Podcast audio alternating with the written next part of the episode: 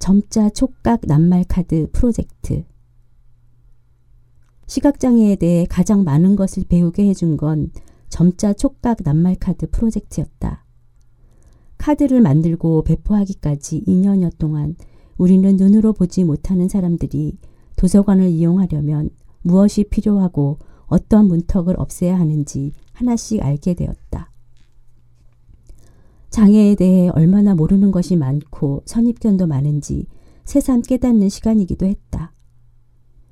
흔히 시각장애인은 청각이나 촉각 같은 다른 감각들이 더 발달한다고 알려져 있다.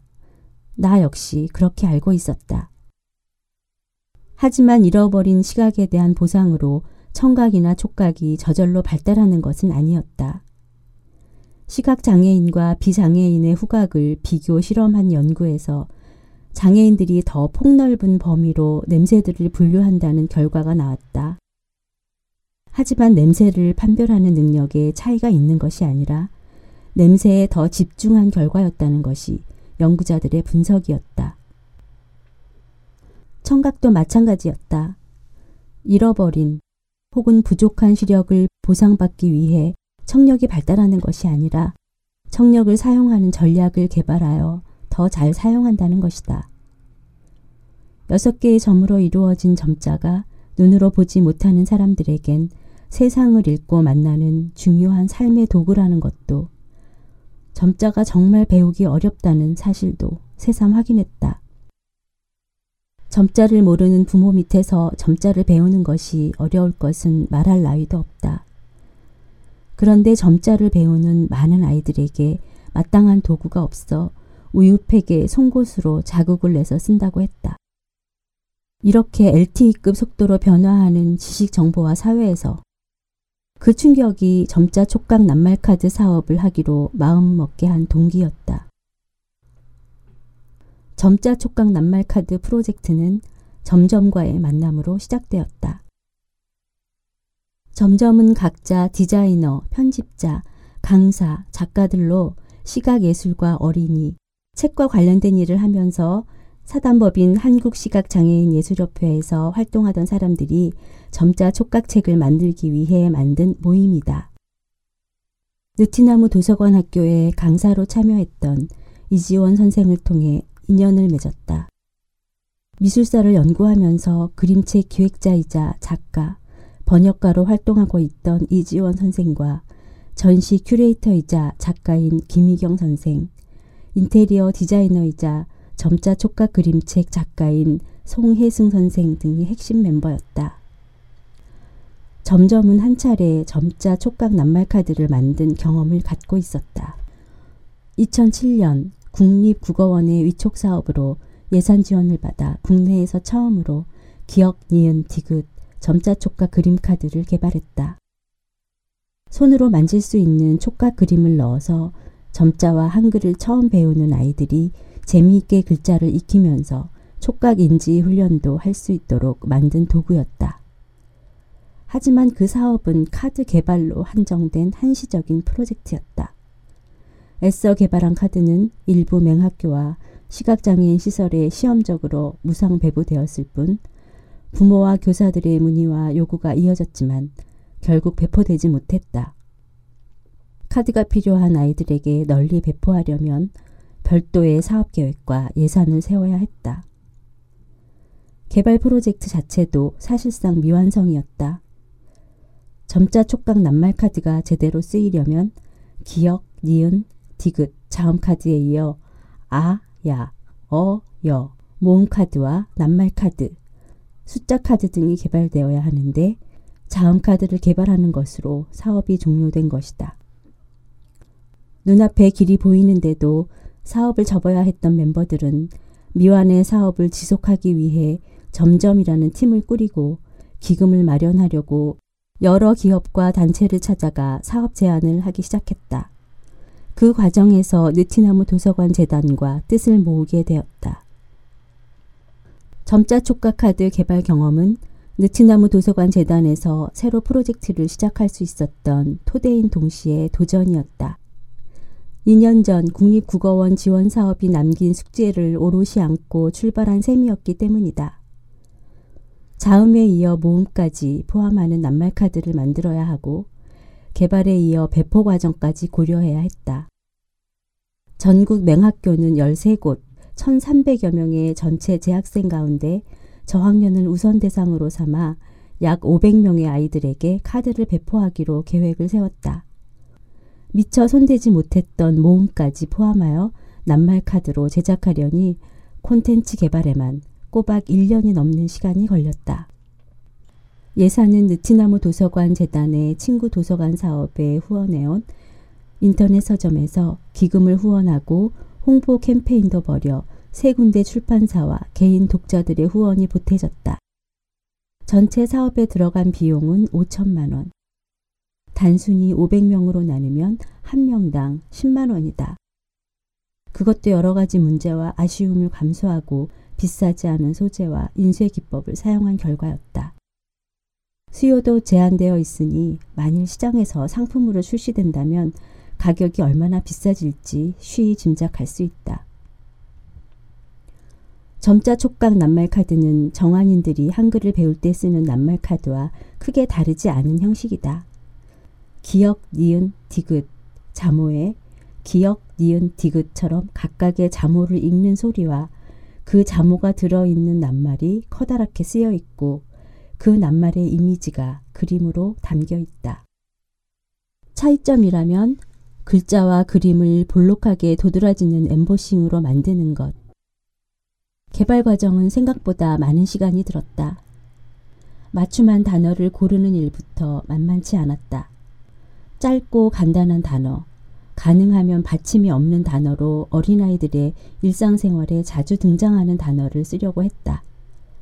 기억 하나에도 가지, 고양이, 가위, 가방, 감자 등 많은 단어들을 검토했다. 아이들이 흥미를 가지면서도 이미지로 표현하기에 좋은 낱말을 고르기 위해서였다. 처음엔 자음 카드의 낱말에는 명사를 쓰고 모음 카드에는 동사를 써서 하나씩 연결되는 문장을 만들 계획이었다. 하지만 샘플을 검토한 맹학교 아이들과 부모, 교사들의 반응을 보고 나서는 손을 들고 말았다. 동사나 형용사는 이미지로 표현하기가 너무 어렵다는 걸 인정해야 했다. 눈으로 보는 게 아니라 손가락으로 만져서 식별할 수 있는 이미지로 만들어야 하는데 욕심이었다. 아쉽지만 계획을 수정해 자음, 모음 모두 명사를 쓰고 일단 글자를 익히고 나면 동사, 형용사의 개념을 배우는 쪽으로 방향을 잡았다. 명사 가운데도 이야기, 키, 차례 같은 추상명사들은 이미지로 그려내기가 몹시 어려웠다. 단어에 해당하는 이미지를 완성한 뒤에 다른 단어로 교체하는 과정이 반복되었다. 눈으로 보지 않고 손으로 만져서도 알 수 있으려면 어떤 부분은 생략하고 어떤 부분은 과장해서 특징을 뚜렷하게 살릴 수 있도록 단순화해야 했다. 그렇게 신중하게 작업을 하는데도 놓치는 일들이 생겼다. 처음엔 이미지의 테두리를 선으로 도드라지게 만들었는데 그것은 눈으로 보는데 익숙한 정한인의 시각이었다. 사물을 눈이 아니라 손으로 만져서 인식하던 느낌을 떠올리려면 테두리 선이 아니라 면 전체를 도드라지게 만들어야 했다. 사물을 보는 각도도 중요했다. 다리가 내달린 의자를 흔히 옆에서 본 대로 그리면 등받이와 엉덩이가 닿는 시트를 직각으로 그리고 아래쪽에 양옆으로 2개의 다리를 그린다. 그런데 그 상태로는 시각장애인이 의자를 알아보지 못했다. 하나의 평면 위에 4개의 다리가 모두 보이도록 그려야 했다. 마치 유아용 그림책에서 자전거를 타고 가는 사람의 옆모습을 그리더라도 얼굴은 앞쪽을 향하도록, 그러니까 실제로는 고개를 완전히 옆으로 돌린 형태로 그리는 것과 비슷한 원리다. 이야기라는 단어의 이미지도 디자인을 완전히 수정한 사례다. 처음엔 마주보고 있는 2사람의 옆 얼굴을 그렸는데 시각장애인의 검토와 자문을 거쳐 완성한 이미지에는 입을 벌리고 앞을 향한 2 얼굴이 나란히 그려졌다. 점점 팀원들은 국내외의 논문과 자료를 모아 연구하고 낱말 하나하나마다 여러 차례 시행착오를 거치며 디자인 작업을 진행했다. 시안이 만들어지면 시각장애인들의 자문을 거치기 위해 샘플을 만들어야 했는데 그 과정도 직접 맡았다. 적은 양의 카드에 엠보싱 인쇄를 할 수는 없었기 때문에 샘플은 손으로 이미지를 오리고 붙여서 만들어야 했다. 모두 미술 분야에서 활동하는 점점 팀원들은 자신들이 칼질의 고수라서 직접 샘플을 만든다고 농담처럼 말했지만 실제로 아무에게나 맡길 수가 없었다.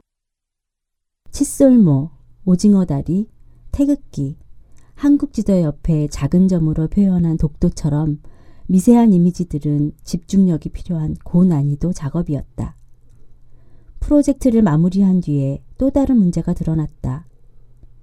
갓 인쇄한 상태에서는 엠보싱이 도톰하게 돋아올라서 손가락 끝으로 선명하게 식별할 수 있었는데 시간이 지나면서 가라앉는 속도가 예상보다 빨라 이미지를 제대로 식별할 수 없게 되어버렸다. 소재와 제작 방식의 문제였다. 엠보싱은 열과 압력을 가해서 필요한 부분을 도드라지게 만드는 방식으로 형압이라고 부른다. 종이의 재질과 두께가 중요했다. 너무 얇으면 아예 엠보싱 처리를 할 수 없고 너무 두꺼우면 엠보싱이 터져버렸다. 비용 부담을 감수하고 적합한 종이를 골라야 했다. 외국 자료에서 보았던 얇은 플라스틱 종이나 샘플 작업에서 시도했던 톰슨 기법을 쓰지 못하는 게 아쉬웠는데 그 아쉬움이 발등을 찍고 싶을 만큼 커졌다. 예산을 늘릴 수 없다면 카드 제작 수량을 줄이더라도 묵자와 이미지에까지 에폭시를 붙이거나 아예 카드 자체를 다른 소재로 만들어야 했다. 점자만이라도 따로 에폭시를 붙여서 만든 것이 그나마 다행이었다. 미완의 사업에서 출발했던 점자 촉각 낱말카드 프로젝트는 그렇게 또다시 숙제를 남겼다. 소재의 문제만도 아니다. 숫자 카드도 개발해야 하고 알파벳 카드도 필요하다. 해마다 맹학교에 새로 들어오는 아이들이 카드를 이용하려면 배포도 꾸준히 이루어져야 한다. 아쉽고 안타깝지만 2009년 카드 제작과 배포를 마친 뒤 우리는 한 군데 공공도서관에서 지속할 수 있는 일이 아니라는 걸 인정해야 했다. 점자카드 개발의 의미와 과정을 공감하고 예산을 지원할 수 있는 기관이나 기업이 나서서 해묵은 숙제를 해결할 수 있기를 기대한다. 점점과 함께한 프로젝트가 그런 동기 유발의 계기도 되고 우리가 배우고 겪은 시행착오가 오롯이 참고 자료가 될 수 있기를 바라면서